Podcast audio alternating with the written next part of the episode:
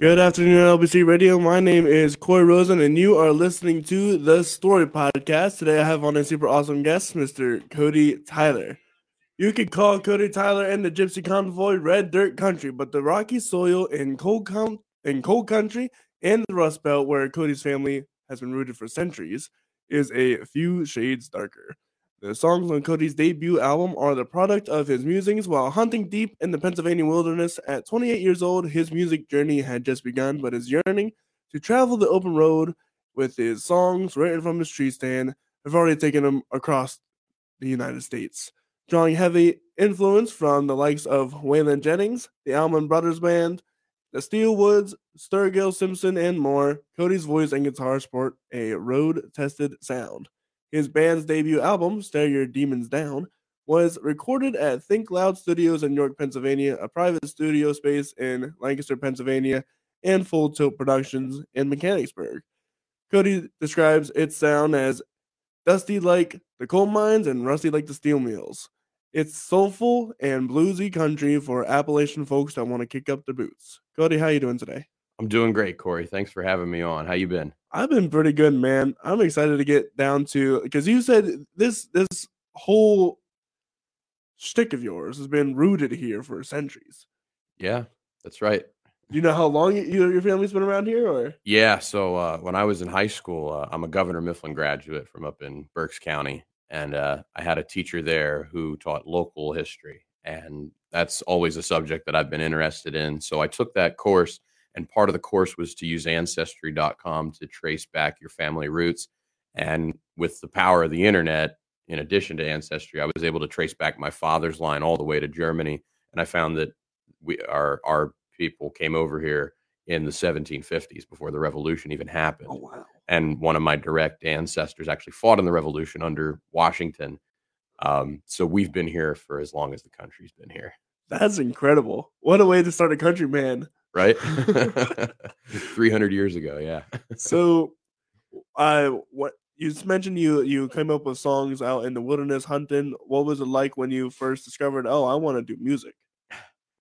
It couldn't have come at a worse time because I was a senior in college at the time. I'm a Millersville graduate. Mm. So I was over there to get my degree in teaching, and my degree is actually in social studies education. So I still do teach um, but the music thing is also, I, I basically have two full time jobs. Mm. And midway through my senior year was when I decided, okay, the music thing might actually have some, might hold some water. I did a couple shows and people really seemed to enjoy it. And the demand just kept growing. And it was like, okay, I think uh, I think we've got something else on our hands here. We, there's another plan, you know. Mm-hmm. It's not just teaching that I'm supposed to be doing, and my wife was part of helping me realize that that that was a, a, a dream that I had. That's awesome. So, where does the songwriting process for you start? What what does that look like for you? The songwriting process is very weird for me. Um, I have words that come to me usually before the music comes. Um, so what it starts out as is sort of like a poem that eventually music gets put to, but mm. the words come to me. I don't know where they come from. It just happens at the most random times. Sometimes it can be while I'm driving. Sometimes it's in the shower, which I've been told is actually quite a common thing for good ideas to come in the shower. But there have been times where I've had to pull over on the road and write down words as they come. And then sometimes when I'm just working, sitting at a desk or something, they'll just come flowing out of a pen. Something I could never say. It, mm. it, it, just comes out on a piece of paper sometimes. No, that's awesome. That's a it's a great reminder for musicians to always keep a pen and pad, or to have your iPhone or your Notes app open all the time. I use the Notes app quite a bit. Absolutely. So you are in college. You start doing some shows. What was it? What did you, did you start with covers or did you start with originals? It was mostly covers to start. Um, and the reason I did it was I I had met my wife and we started uh, dating midway through my senior year, and it was getting tough to visit her because she went to Kutztown, I went to Millersville, mm. and it was tough because when you're student teaching, you can't really work because your work is all during the day, and then you have classes at night, and you're not getting paid to student teach; you're actually paying to student teach. Really? So I was like, yeah, because you're you're paying for your credits, and you get credits for student teaching. Mm. So when you mm. student teach, you you kind of like you're you're actually paying to work at that point. so weird. it is, it is, but uh, I, I, had to have a way to keep getting gas in my truck to get back and forth between Millersville and where I was student teaching at uh, Hempfield. And my wife said, "Well, why don't you start playing shows? You know, you make a little extra money on the side. It's only a couple hours a week, you know, to commit to to going and finding a place to play." So we started. We got business cards made, and we started making videos and cranking out some online content to get sort of a, a, digital footprint so that we could start getting some people to show up to these shows. And it just grew and grew over time. Um, I graduated from Millersville, graduated with honors. And then that summer, we played as many shows as we could. And by the following year, about a year after I was out of college, we were on tour playing solo stuff. And eventually I got picked up by a, a cover band. And then some of those people in there, we formed this band. So what was it like to did you guys did you always have that yearning to do music or was it just like as when you started out in college and it really put it together? I always wanted to do music and I always knew I wanted to play for people because when I would play in front of people just you know at family gatherings, at barbecues, people really loved it and I loved that feeling of playing and making, you know, compelling somebody to feel a certain way mm. about a song, you know, if if you can compel somebody to feel a certain way you're doing your job. Right. And I just I didn't want to take that leap because there was that limiting belief, that fear of, you know, there's there's not that many people that can make a living in music. It's impossible. And my wife made me see that, you know, it, will go as far as you're willing to take it. And I, I through a lot of research, I, I found that, and especially the way the music industry's changed, it is possible to make a living doing music and i'm proof of that it's it's not my full-time living but it's it does help pay the bills. And when I can go to the grocery store and buy groceries with money that I made from playing music, I think you've made it. It's a great point. feeling. It's a great right. feeling. Yeah. You can finally say, "Oh, I don't need to put in an extra hour or do whatever else. You can do what you love." Yeah. Making music and writing songs and performing live for people. It's a, it's incredible work. So you uh, do this in college, and it, I guess you were just started out solo. Yeah, yeah, it started out by myself and was doing that for 9 months to a year before I got picked up by a band. So what was it like being picked up by a band as opposed to putting a band together? It was cool getting picked up by a band because all the equipment was already there. Um, it was guys that were much older than me that liked the music that I liked. We did a lot of southern rock and classic rock covers. I brought a little bit of country stuff into the fold um, I grew up on that stuff, and, and the guy that brought me in, I had known since I was a kid. Mm. I remember my parents taking me to a fire hall to see his band perform when I was a kid, um, and that that was a really great band. Um, we did a lot of covers. I think we only pulled one or two of my original songs um, closer to the to the end of my time with that band, but it was a great learning experience, and it was good to be with guys that were older than me because they'd been around the block and they taught me everything they knew. Yeah, I was going to say it. Uh, starting out as a musician, one of my one of well, people don't know this about me, but I almost started a band. I was almost joined by, into a band uh, early on by a bunch of old cats that had been around, you know, forever. Mm-hmm. Excuse me. and uh, there's my voice. and um, they really gave me the experience and, and the uh, the wisdom that uh, that only an older person can impart on a young musician. So you had that band. How long did that go for?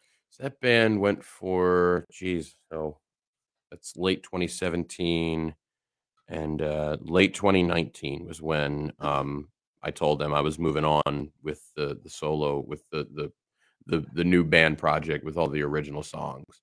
Um, and so that was late 2019. So it was about two years I was in that band. So since basically I was doing I was juggling where I was playing a little bit of gigs with Gypsy Convoy in 2019, but we didn't have much. It was probably only five shows. But 2020 was when we really tried to put the hammer down and get going. And how'd that work out for you? Well, we we started recording this album that we just put out last May. We started recording it in February of 2020, and then the pandemic hit, and we it definitely lengthened the amount of time that we spent recording. It was it was funny, but we came out on the other side.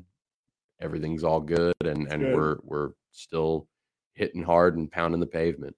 So it's it's always funny because I I've done over a hundred uh, interviews, and it's always funny whenever uh, someone says, "Yeah, 2019 we're really hitting our stride. 2020 we're gonna do stuff, and then it's like, well, how'd that work? And everyone's like, it didn't. yeah, we did what we could. We uh, I did some live stream solo. We we wanted to do a live stream with the band, but we just didn't have the tech required to do it. Mm. Um, so we didn't really do a lot of live stream stuff with the band. But I was doing a lot of solo stuff, and we found places to play outdoors with masks, with social distancing, however we could. We we just were grind, grinding it out because we had an album to pay for, right? You know, and you, you rely on that income from shows to to put towards that album. And uh, for those who don't know, CDs and like merchandise is mostly where you get a lot of your money from. That's true. Yeah. So, what was it like? Is I, you, in the bio, I mentioned three different uh, recording studios. Mm-hmm. That's that's tip, that's atypical uh, for an album. Yeah, especially for a band that's starting out. So we decided to record at Think Loud in York. Um, and then there were some issues with COVID, obviously, getting back in there. They closed the studio off to people who didn't directly know the band that owns the studio live. Um, so we had to find somewhere else to record. So we went to the the engineer that was working with us there has a home studio. It's a top secret location in Lancaster. He actually has moved since then, but uh, he was in Lancaster, so we had to go there. We cut the horns for our first song, "One of the Heart." In that basement, and then he moved from Lititz to North Lancaster. So we had to wait for his studio to get built there. And while we waited, we laid down the bedding tracks for some of the other songs at Full Tilt in Mechanicsburg because his home studio we couldn't track drums, mm. so we had to use Full Tilt to track the rest of the drums and bass and keyboards. Um, but once we he he got his home studio set up in North Lancaster, we did a lot of the vocals and a lot of the guitars, pedal steel, harmonica. That was all done not that far from here. That's awesome. Yeah. It's a uh, really cool that you guys could use Lancaster as a, as a home base for country music as opposed to like Nashville or somewhere else. Yeah, it was definitely cheaper to stay closer to home because we could sleep in our own beds. We didn't have to get hotels or anything like that. Yeah, Nashville would have been tough. And the, honestly, the tech that's down in Nashville isn't any further advanced than the tech used by the studios in the local area. There's a ton of studios around here that right. you can go to. You don't have to go to Nashville and spend two thousand dollars a song to record. No. It's a, a, great, a great thing about technology is that everyone can have it. That's right, and we have it right here in Lancaster, Pennsylvania, in Central PA. So tell me about the um for you how did these songs come together? Was it over over a, a few years, or did you sit down and say, "I'm going to write an album"? What is the what is the album about? Is there a central theme to it? Is it like a old school album, or is it like a new school album? So we tried to keep a central theme to the album. I, I, didn't actually write all the songs with that in mind. I came up with the title because the title came from a line in our first song, "One to the Heart," and in a way uh, that line sort of encompassed i was like wow you know that does kind of fit in with the theme with all of these songs and i mean these songs are a couple of years worth of work mm. um, some of the songs were, were a title written on a sticky note and put in a drawer and saved there for three or four years before i eventually finished it some songs will take years to write and others will just take a couple minutes um, there's a song on that album, Eagle Tattoo, that took me 15 minutes to write. I pulled over on the side of the road. That was one of those where it, it, caught me while I was driving and I pulled over and I had it written. Playing with Firewater, that one, I had the title in my head for probably a good five years. And uh, eventually one day sitting in a tree stand, I the words started to come to me. Mm. So it, it all depends on the song and the words floating around in the ether, you know, just waiting to, to be, be put to paper to be pulled out. Yeah. I, I had to say kudos to you for uh, pulling over and writing down stuff because I tell you what, if if ever a song came to my mind while I'm driving, you know, I'm gonna be like, oh, I remember it or whatever. It, that must take a lot of guts to pull over and uh, write down something, just even for 15 minutes, just to get it all out and have it down. Do you have the chord structure in your head at the time, or is it just lyrics? No, I in my head when I'm writing the words, I will have like a like a tune in my head, like the song's already in my head, and I need to figure out how to bring it into the physical realm. Gotcha. You know what I mean? And that is that can be very difficult. And sometimes that tune can stick in my head for months or even years before I go and do something about it. Um, but yeah, it's it's all about when you're in the moment and the song hits you, you've got to take it and get on top of it and seize it.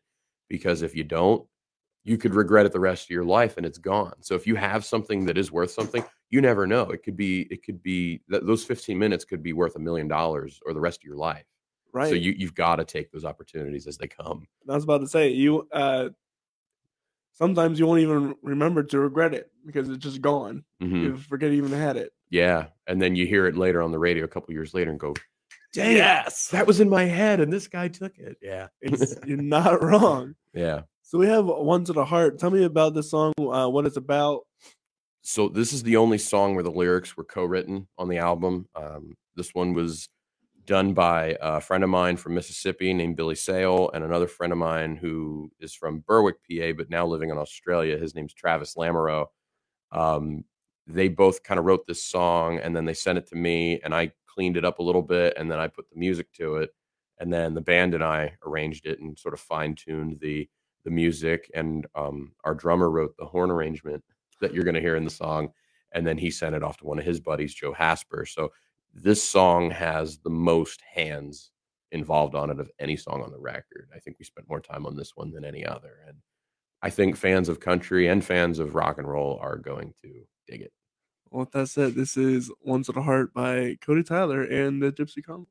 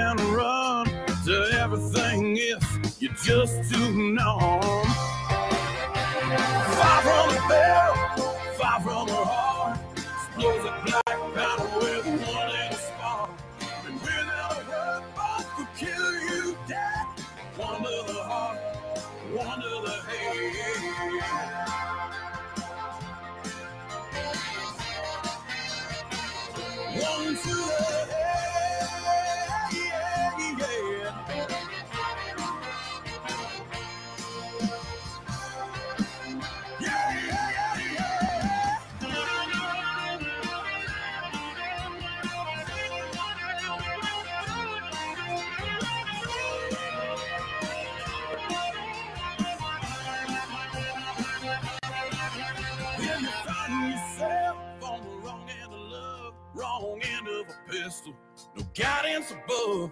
Just take a deep breath, there'll be no time to cry. Stare your demons down and kiss your ass goodbye.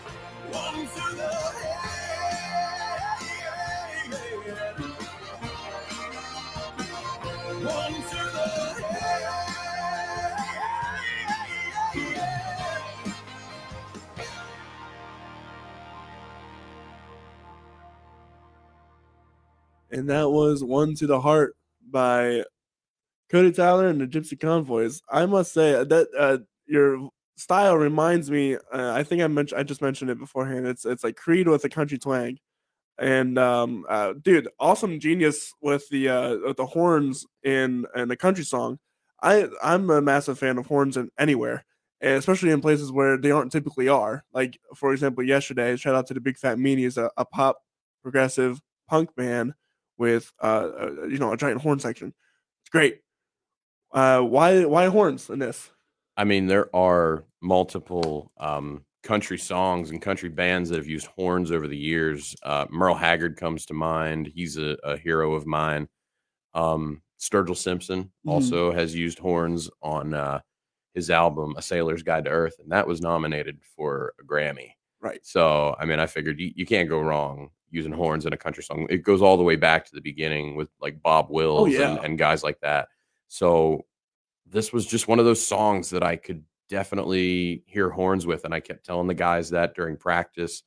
And my drummer's a classically trained musician. Uh, he, he went to Berkeley. Um, he also went to Lebanon Valley College for his teaching degree. He used to teach music. And he said, "Say no more. I will write a horn arrangement for this song, and we will we'll, we'll see what we can do with it." And it was recorded. The horns were done in, in Lit. It's not that far from here. Oh, in wow. in a basement studio, and it sounds fantastic. Yeah, we it- had a lot of talent on horns. it's great. I I love it. I think horns should be added to any genre of music, and I think because why not? They're horns. Everyone's gonna love horns, uh, especially with a high energetic song like this.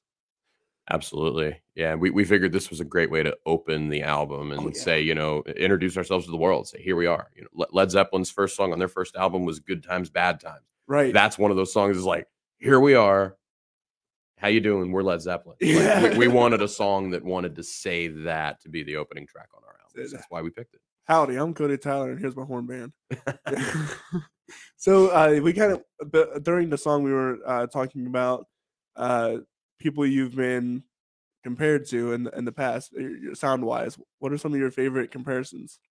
Um, well, one of your former guests, uh, Sam Schmidhuber, he told me one time uh, we had actually done a song together. We recorded a, um, a cover of the Highwaymen with our friends Jonathan Hayes and Colin King.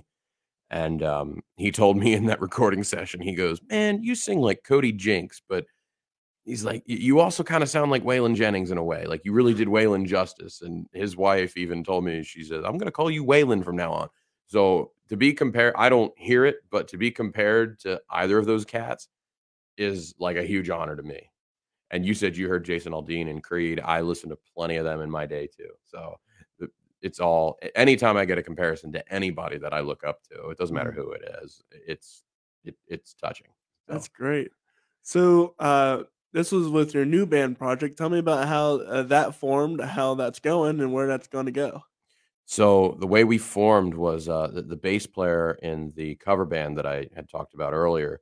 Um, he said to me, he says, you know, we, we got to play these original songs more. We, we need to get a band going that um, the guys are committed and they're willing to tour because we, we want to do that. Mm. Um, we've done a little bit of that to a, a small extent, but um, he said, you know, we got to get something going. I said, okay, you know musicians better than I do. I'm new at this because this was 2018 when he approached me about this, and we had our first meeting with uh, the drummer that he found um, on uh, like basically right in the new year in 2019 and uh, we, we just got together we were getting together every week we were writing writing songs and um, eventually uh, the album came together that way and our intent was to play mostly shows that were almost all original songs and a few covers and now what it's evolved into is we're about 60 40 or 50 50 on the uh, cover to original ratio so we're, we're mixing both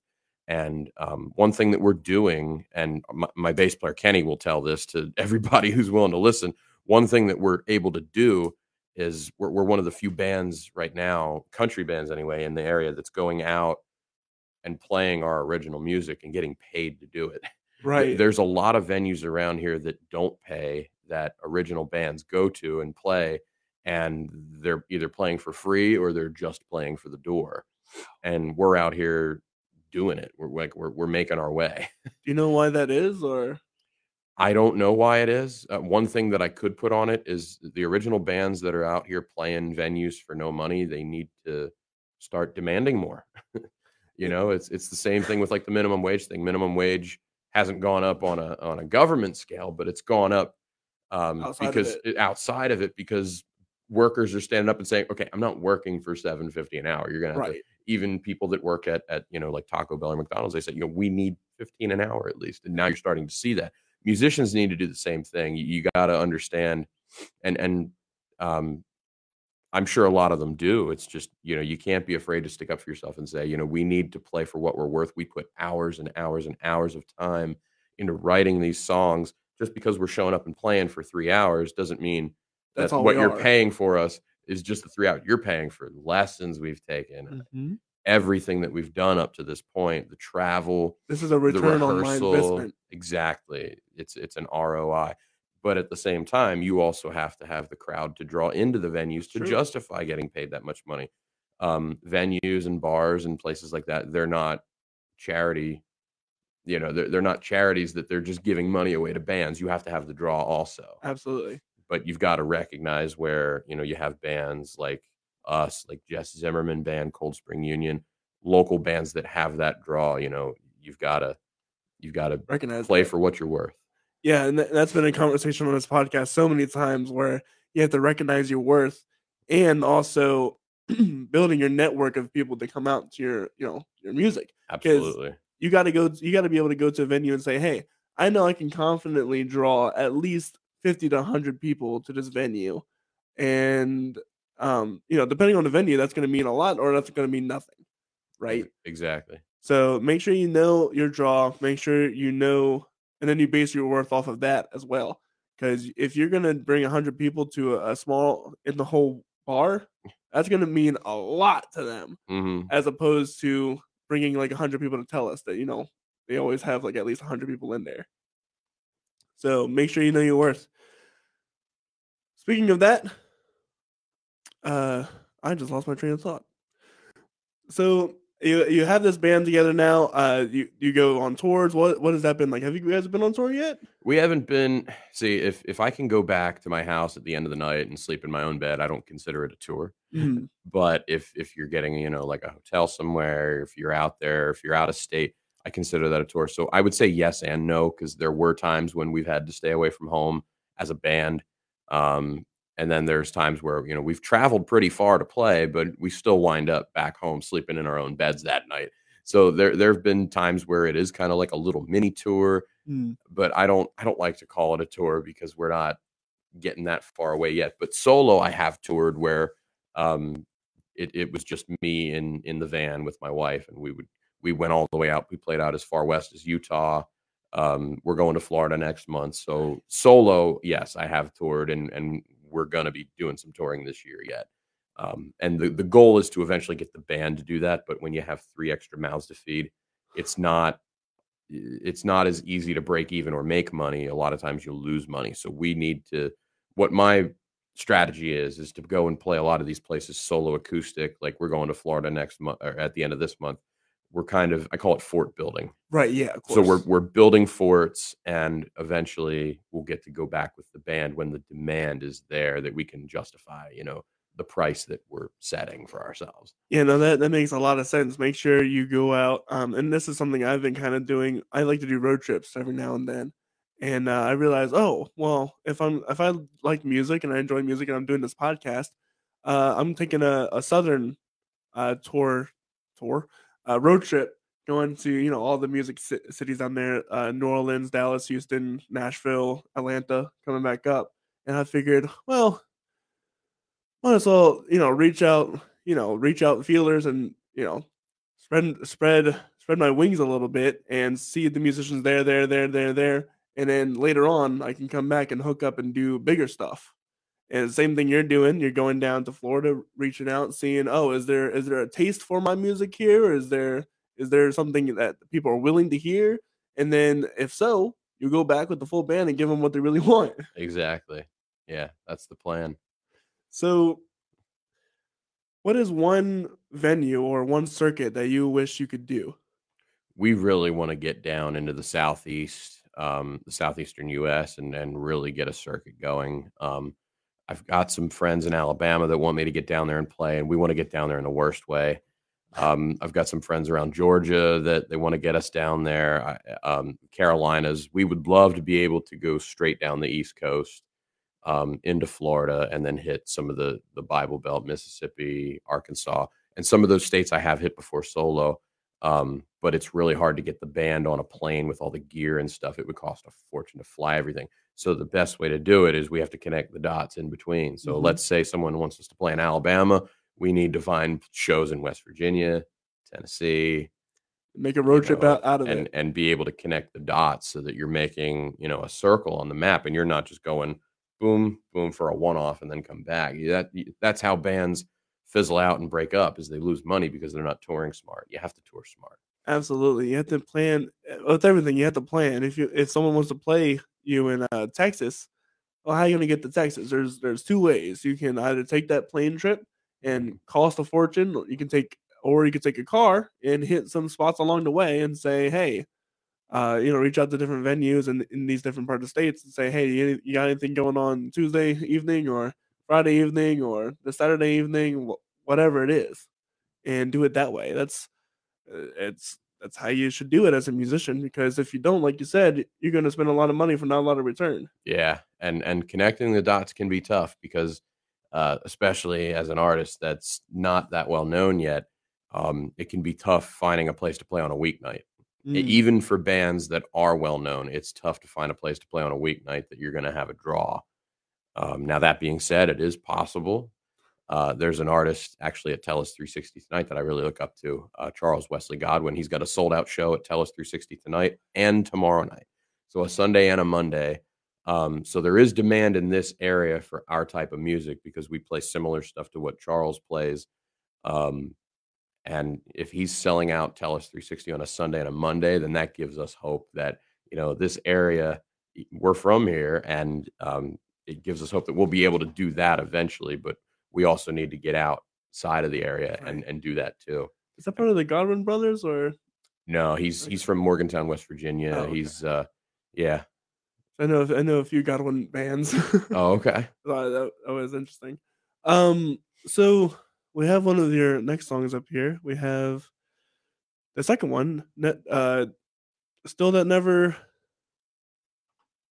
still that never goes dry. The mm-hmm. still that never goes dry. Tell me about that one. So I wrote that song uh, for my wife. We were just dating at the time. Um, she got me to go down to Philadelphia to do an open call audition for The Voice. Oh, wow. uh, in 2017. So I got through the open call audition, and then there was a, a callback the next day at a studio. So we went to the studio. They filmed me playing my guitar and singing, and singing to a backing track or two. Uh, sent those tapes off to Los Angeles, and then I got a call from LA that they wanted me to come out. Um, so they flew me out there, and they said you made the top 150 in the country. And if you can get into the top 75, then that's when you get the blind audition, when you see the chairs and it's on TV and all that. I didn't get that far. So mm. I was mm. somewhere between 76 and 150 in the country. And the, on the plane ride home, I wrote this song for her because I was missing her. Um, we'd only been together for nine or so months at, at the time. And it was one of the longer periods that we spent apart up to that point in the relationship. And I was just missing her like crazy. So the plane ride home, we were somewhere over Mississippi, and the words started coming to me.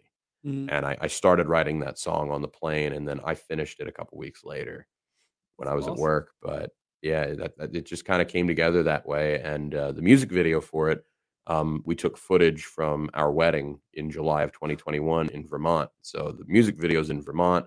The song was written 30,000 feet above the air, somewhere between LA and Atlanta. And uh, but the whole thing was recorded right here. So it's it's all over the country. This song, it's got DNA everywhere. That's awesome. That's this is still that never runs dry by the Cody Tyler and the Gypsy Convoys.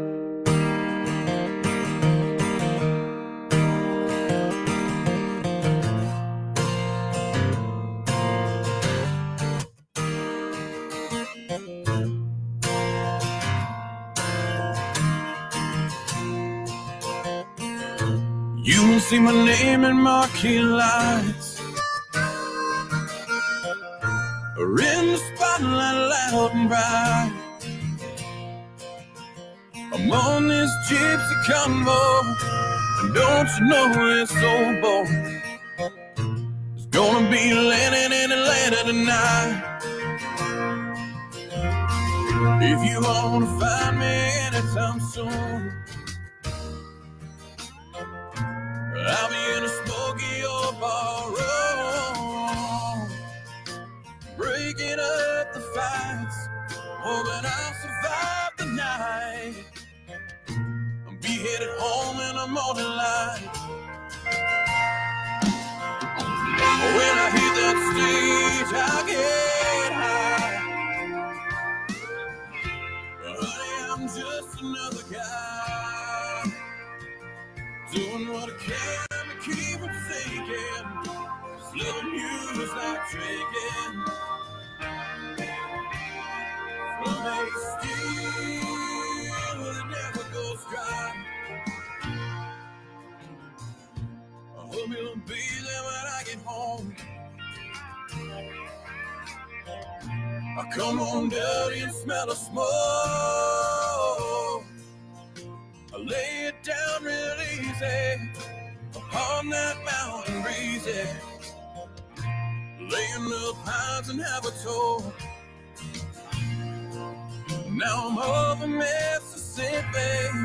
You're probably on the ground. Come out to sing them songs, but they don't like my sound. So who the hell needs LA? I like it colder anyway. To warm you up when I lay you down. When I hit that stage, I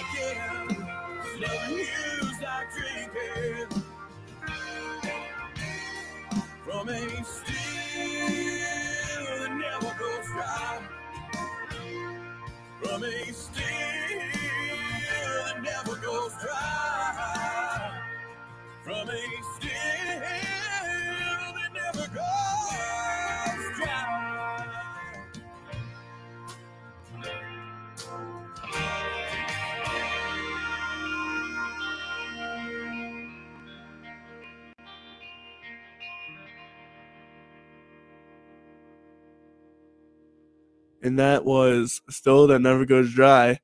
What an incredible love song, man. Thank you.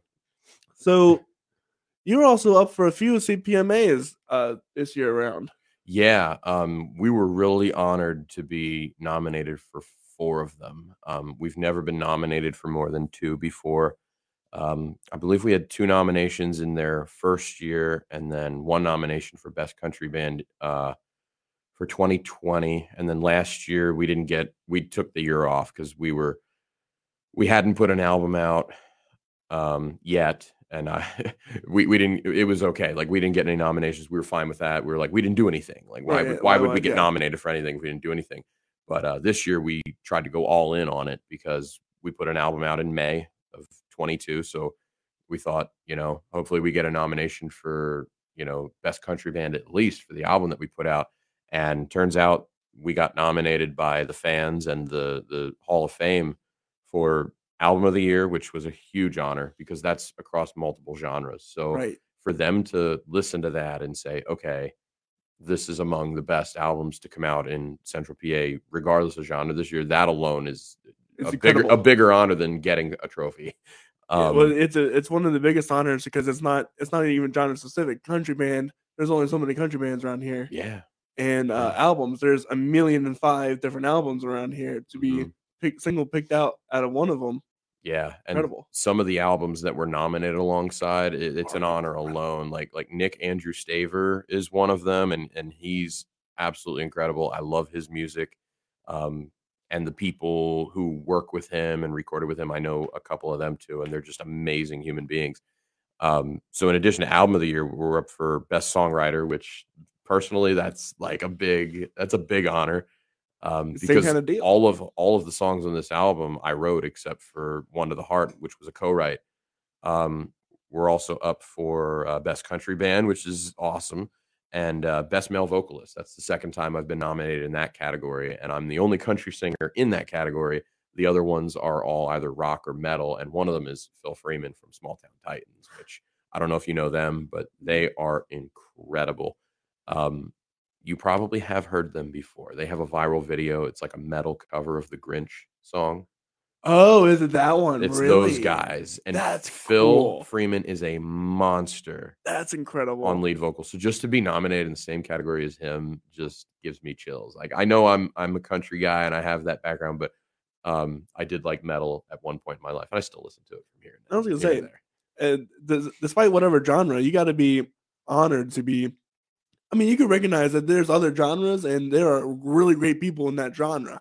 Oh, yeah, As a musician, if you don't recognize that, there's something wrong. absolutely. Yeah. Just to be and and there's no other band um nominated for four awards there this year. really? Yeah, the the president of the CPMAs actually messaged me and and told me he said, "Yeah, you're the only one that has four nominations." I said, "You got to be kidding me. That's that's, an honor. sick, Thank you. yeah. like this is cool. Shout out to Brandon Valentine. Awesome, great, great Yeah. guy. Awesome guy." So, where do you? The, so this is one of the award shows that you've been uh, a part of. Have you been a part of any other ones, or do you want to get into any other ones, or Um, I've only been a part of the CPMAs. Um, so I- far? yeah, so far, yeah. I mean, we would love to get nominated for any award that anybody, you know, if if anyone at all hears our music and thinks we're worthy of a nomination for a certain award show, that's great. Like I, I have, we're honored to be a part of anybody that'll have us. And speaking of uh, country awards, there's a there's a uh, country band out of Cleveland. Uh, no, it's Columbus, Indiana. Uh, they have a Who's Who uh, award show. It's it's a I think it's a off branch of the ISA Awards, the uh, International Singer Songwriter Awards. Oh yeah, yeah, yeah. Um, Okay. and uh, they're they're run by the the Night Owls over over there. Uh, definitely they have their submissions. I think they're they open up in February or April Okay. sometime soon. So definitely check out. It's Who's Who. That is uh, who as in like you know who are you, and Yeah. then who as in the owl. Oh, so okay. it's a it's a who's who uh, kind of thing. And I think that's that's that can be found over at nightowlcb.com. Uh, you can figure that f- find that out and uh, go over there and ch- this is for the country bands because it's it's particularly for country. So Mhm. be sure to check that out. I just had an interview with them the other day. That's awesome. So, what's next for you guys? Do you have anything in the works in the in the projects? Yes. So we are working on writing our second album right now. We're almost finished with it. Oh wow! Uh, we have about two or three songs to go, depending on how long we'd like it to be. And we are looking at studios right now and trying to figure out what's going to be the best fit for us. We wanted to have more of a live sound Mm, than the last record did. Um, the last record was pretty polished. It was it was good, and we we love the work that was done on it. But we want to get a little bit more of a live, rough around the edges kind of kind of sound on this next Real one, and, sound. and it's it's more country sounding, um, and it's going to groove a little bit. That's gonna- it'll be fun. Any uh any kind of hints on like what, what the subject is gonna, or what the subject matter is gonna be? Yeah, it's it's going to be more um, the the theme of this. The theme of this album was um, you know it's called "Stare Your Demons Down." In each song, um, it sort of deals with a certain aspect of life that it, it, it you know it could either be a demon, like a bad thing. It could be struggling with you know depression or struggling with substance or anything like that, or it could be about you know just relationships and you know like the last song you know missing my wife being away from her struggling with that Mhm. it's the album is is sort of a mantra that we've lived by where when you're starting a new band and you want to get on the road you just and you have that demon nagging at you you can't do this or this is going to be really hard you just have to stare it down and say no we, we are going to go full speed ahead this is you know we're hitting the ground running Right. The next album, the theme is going to be like trucker songs, like, like trucker country. Like, like anthems. yeah, yeah. And and my dad is a truck driver, so uh, we're we're going to dedicate the next album to him. So that's, That's kind of a little that's a little secret I'll let y'all in on. So, uh, speaking of uh, staring your demons down, uh, we have one last song from you, "Fate I Can't Outrun," which sounds very much of that theme of uh, "There's some demons chasing after me." yeah. Tell me about that. So that song came to me um, at my day job. I, I, I substitute teach, and uh, I had a prep period. I was just sitting at my desk, and uh, I had a solo acoustic tour booked for that summer, and it was towards the end of the school year. And I was just thinking about getting on the road, and the song came to me, and I wrote it, and it was a little different than what you hear now.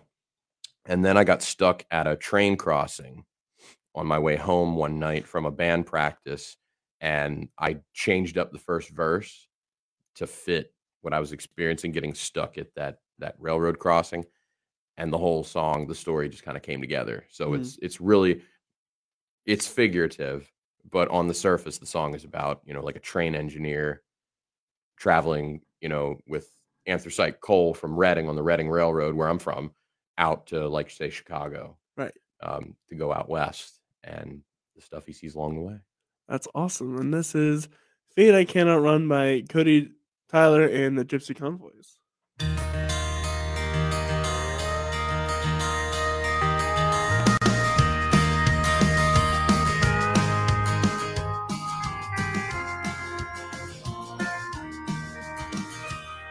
This train rolls on through the black of night, rolling that rock of anthracite,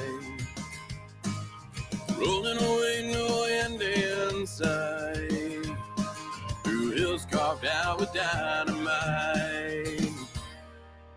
I was born a rambler's son, raised on God and Granddad's gun.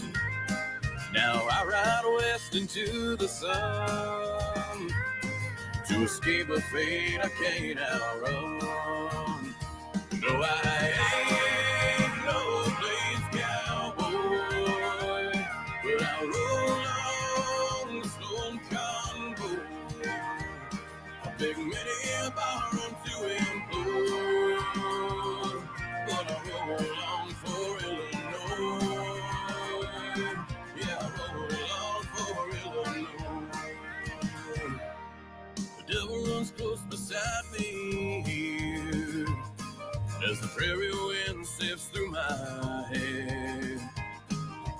As the her, she chills the air.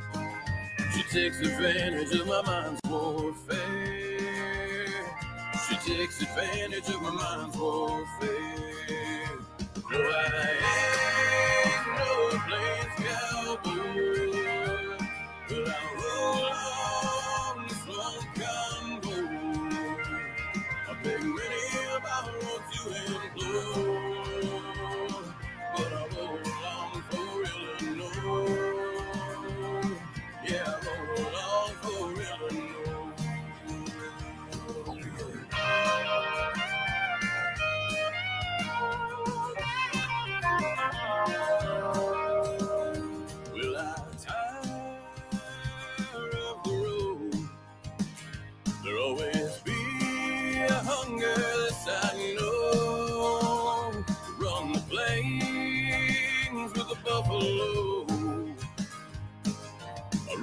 son so far from home.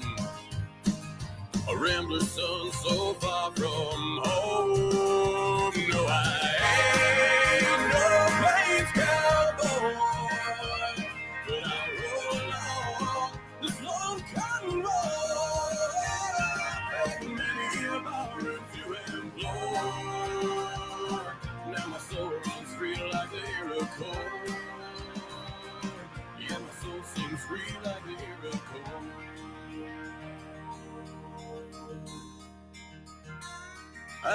I was born a rambler's son, raised on God and Granddad's gun.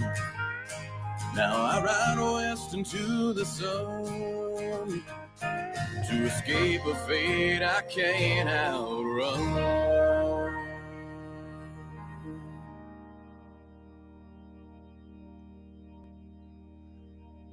Nice little organ in there. Thanks. Yeah. And that is uh, Fate I Can't Outrun by Cody Tyler and the Gypsy Convoy. Where can people find you?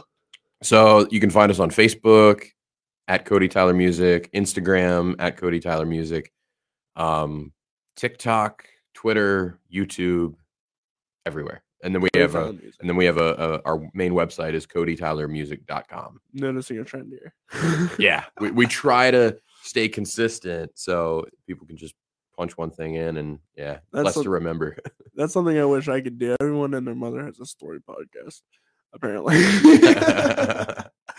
so uh, be sure to, to go check them out. We have a few more minutes here, and we're going to get into some of the questions I like to ask all my guests. But before that, you're a teacher. You teach social studies, right? That's my certified subject, yeah, but I'm a substitute, so Mhm. I, I fill in any subject that'll have me. I find that I can, if I need to teach a lesson, I could probably do a lesson in almost any subject except chemistry. That's fair enough. Chemistry is a, uh, an animal. Yeah, and when I took it when I was in high school, they tried a different method of teaching where it was a flipped classroom where you learn through podcast videos at home, and that was your homework. And then when you were in class, you were doing chemistry problems and equations, and the teacher would help you. But I didn't learn That well that way. yeah, that seems they, they called it a flipped classroom, and I didn't learn anything I don't like that. yeah, I just memorized what I needed for tests and stuff, and I passed, but I didn't retain anything. It was a terrible method Oh well, teaching chemistry. I feel like everyone has this weird chemistry story because my chemistry teacher, for those who are uh, back home in Delmar, Delaware, uh, they uh, they know Mr. Bobby Ellis, who was the wildest teacher in the world. Um, he would explain electrons by getting up on a ladder and say, "Oh, if I I'm this electron and I'm jumping off now, I'm going to another electron," and it's like it's like.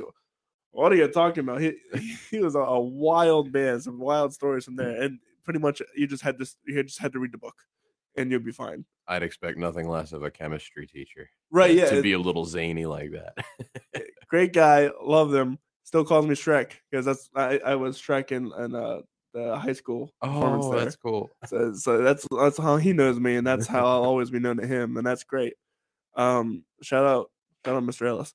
Uh, so what? How how do you think teaching? Uh, because that's uh, adapting a lot. hmm How do you think that's helped you music wise?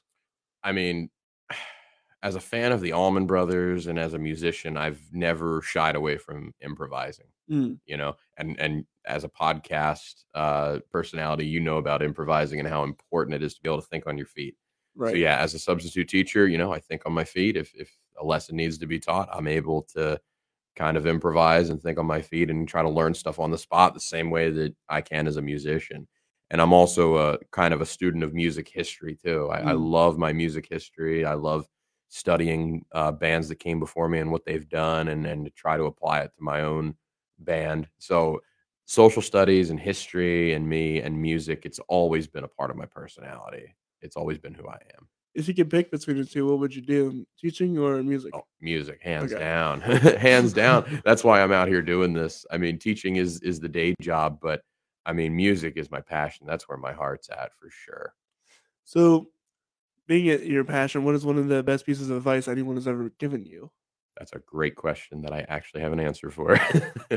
so years ago, I went to go see Cody Jinks at Mm. a concert. He's one of the biggest, if not the biggest name in independent country music. Yeah. So he's unsigned to a record label, but he really has sort of changed the game and made his own way. Um, a piece of advice he gave me was um, something that he had heard from his hero Merle Haggard, um, and he said, you know, if if God gives you a gift, it's practically a sin not to share it with the world. And he was speaking, he told me that when I told him that I was an aspiring musician, because at the time I'd only been playing live in front of people for about a year when I saw him and met him. And he said, just keep at it. He says, if, if you have that talent, you need to continue to share it. If you don't, Mm. you're wasting what the Lord gave you. Are you a Christian then? I am. So, uh, 'cause I asked that because I was going to go into uh, because I'm also Christian. This you know, this being a Christian college. Uh, I was going to go into a little bit of uh, the theology of the, the the parable Jesus tells us about the man and his talents, right?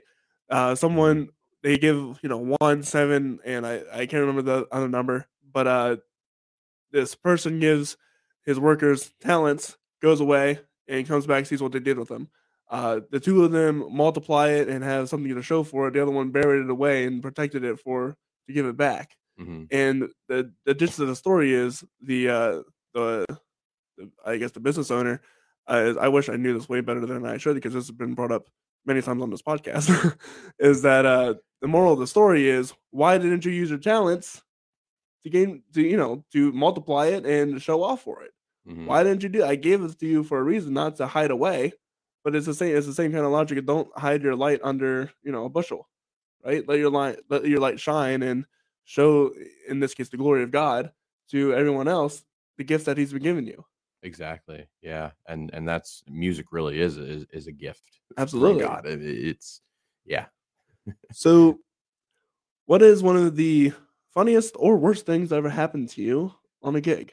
on a gig. Oh man. Um, a couple months ago, I forgot a, a microphone stand, and it was just a solo show, and I, and I needed something, so I had a, a stand that I put speakers on, and uh, I had to put the speaker on the ground, and I had to use this as like a makeshift mic stand, and I had this big ball of duct tape holding the microphone on the top of the stand because it's a speaker stand, so it's just like a pole. Right. So I had to like duct tape the microphone to the pole and I had to like lean differently. My back hurt the next day from leaning for three hours because it wasn't, you know, like a boom stand, like like these yeah. nice booms and stuff.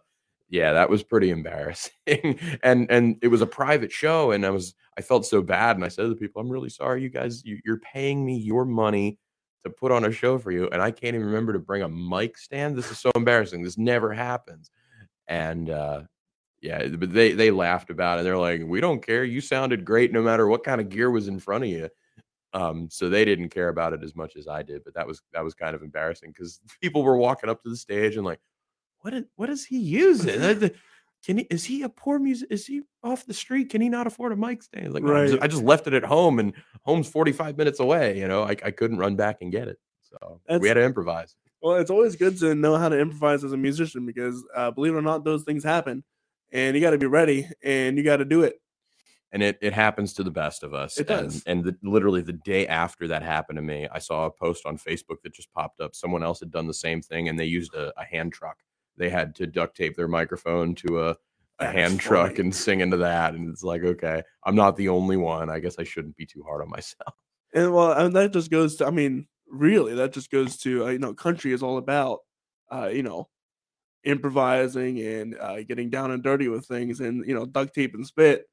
What more? What more about it than, you know, sometimes forgetting a mic stand and saying, you know what, we're gonna, we're gonna redneck a solution out Yep. here. Yeah, yeah, just uh, jerry rigged the whole thing, and we, we figured it out between between my wife and I. We we worked together as a team, and we, we got it figured out. So, last question. Uh, I guess I have two more. Um, and if you're comfortable with this one, uh, what is worship to you? I like to ask all my. Worship to me. See, to me, I, I don't go to a church. Mm. I find in in my own experience that worship is a very personal thing, and one of my favorite places to talk to God is in a tree stand hunting.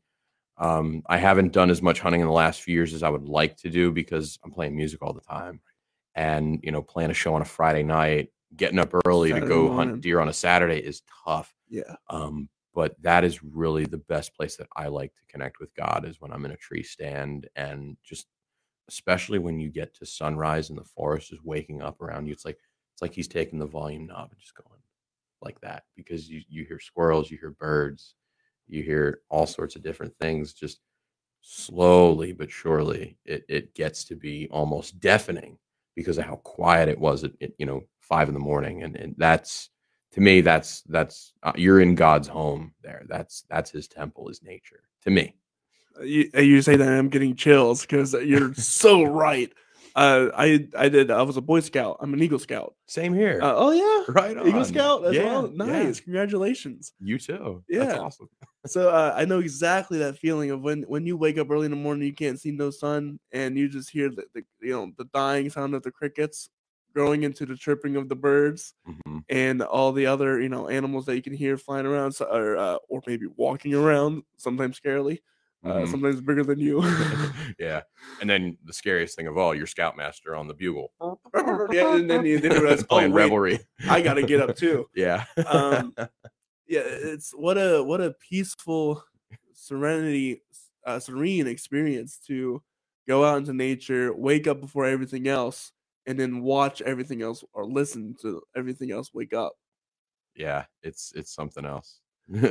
so last question what is what is one thing that you know now that you wish other musicians would know That's a great question. So something that I know now that I wish other musicians would when they first start out when they start out. Okay. I just think on that one for a second. I mean, I've learned a lot over the last few years. Um, yeah, if I could say anything to anyone at all, and I need to start heeding my own advice better, it's Mm. content, content, content.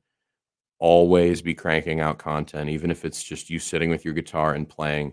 You need to keep posting, keep making videos, even if it's not the best quality you just keep putting your name out there and people keep sharing it and eventually you will get where you want to be Absolutely, especially uh, in this digital age where short content is king. Uh, Yeah. It doesn't matter. Like for uh, those who have been uh, fans of the show for a while, I started out with a really crappy camera, and and uh, well, that, well, that's okay. It doesn't because it doesn't matter. Like you said, uh, you know, I've always had this kind of this kind of quality audio, audio, so that's great. But you know, visually, it doesn't.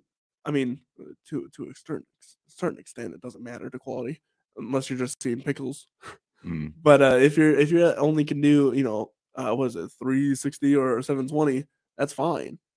As long as you get that audio out there and your name out there and uh, you're doing stuff all the time, you're hitting all the all the you know algorithms or, or whatever. You're just making sure pe- your name is still in the minds of people. You're doing great, and you shouldn't ever worry about imperfections because that's that's another thing. That's a lot of reason why content isn't being put out is because oh, it's not perfect or oh, it's it's not good enough.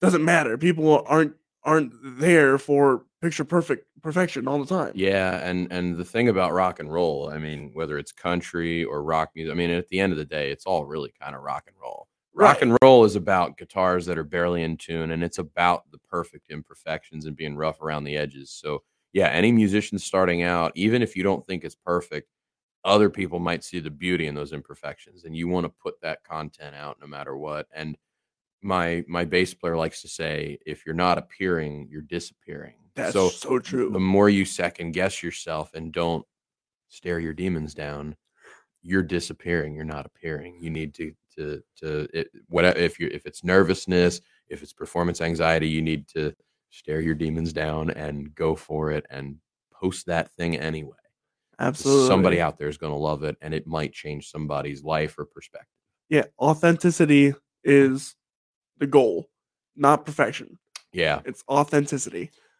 And you can hear that with all the old Muddy Waters band, right? You can hear all the imperfections all, on those old recordings. It, it's and that's what made them great is because they didn't really care. Because in the end, music is music.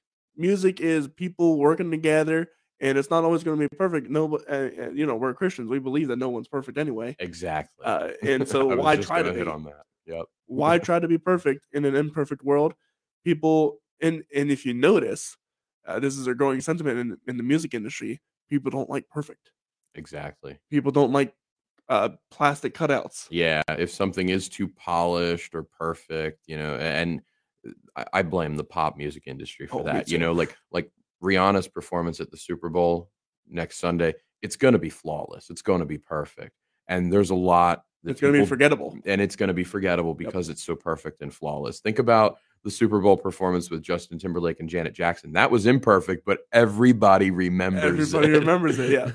whenever you know, whenever something goes wrong i mean that just makes everybody more human too it just because uh you know it's another christian thing I, idolatry is a big thing and uh to you don't want to become something that is so perfect that you always have to build yourself up to be perfect that's just too much stress Yeah, and the only infallible thing at the end of the day is God Himself, anyway. right So exactly people like to see when others um, are human, even if Yeah. the people who are seen as as human, even if they feel embarrassed. At the end of the day, it can be better for their brand. It absolutely is because it makes you oh that person's approachable at the end of the day, and that's gonna Yeah. make that's gonna make more engaged fans. That's gonna make more engaged uh, shows. That's gonna be like think about Live Aid, right? And I don't, yeah. if, I don't know if you know Live Aid, right? Freddie Mercury, Yeah. uh, that one of the best live recordings ever, in my opinion.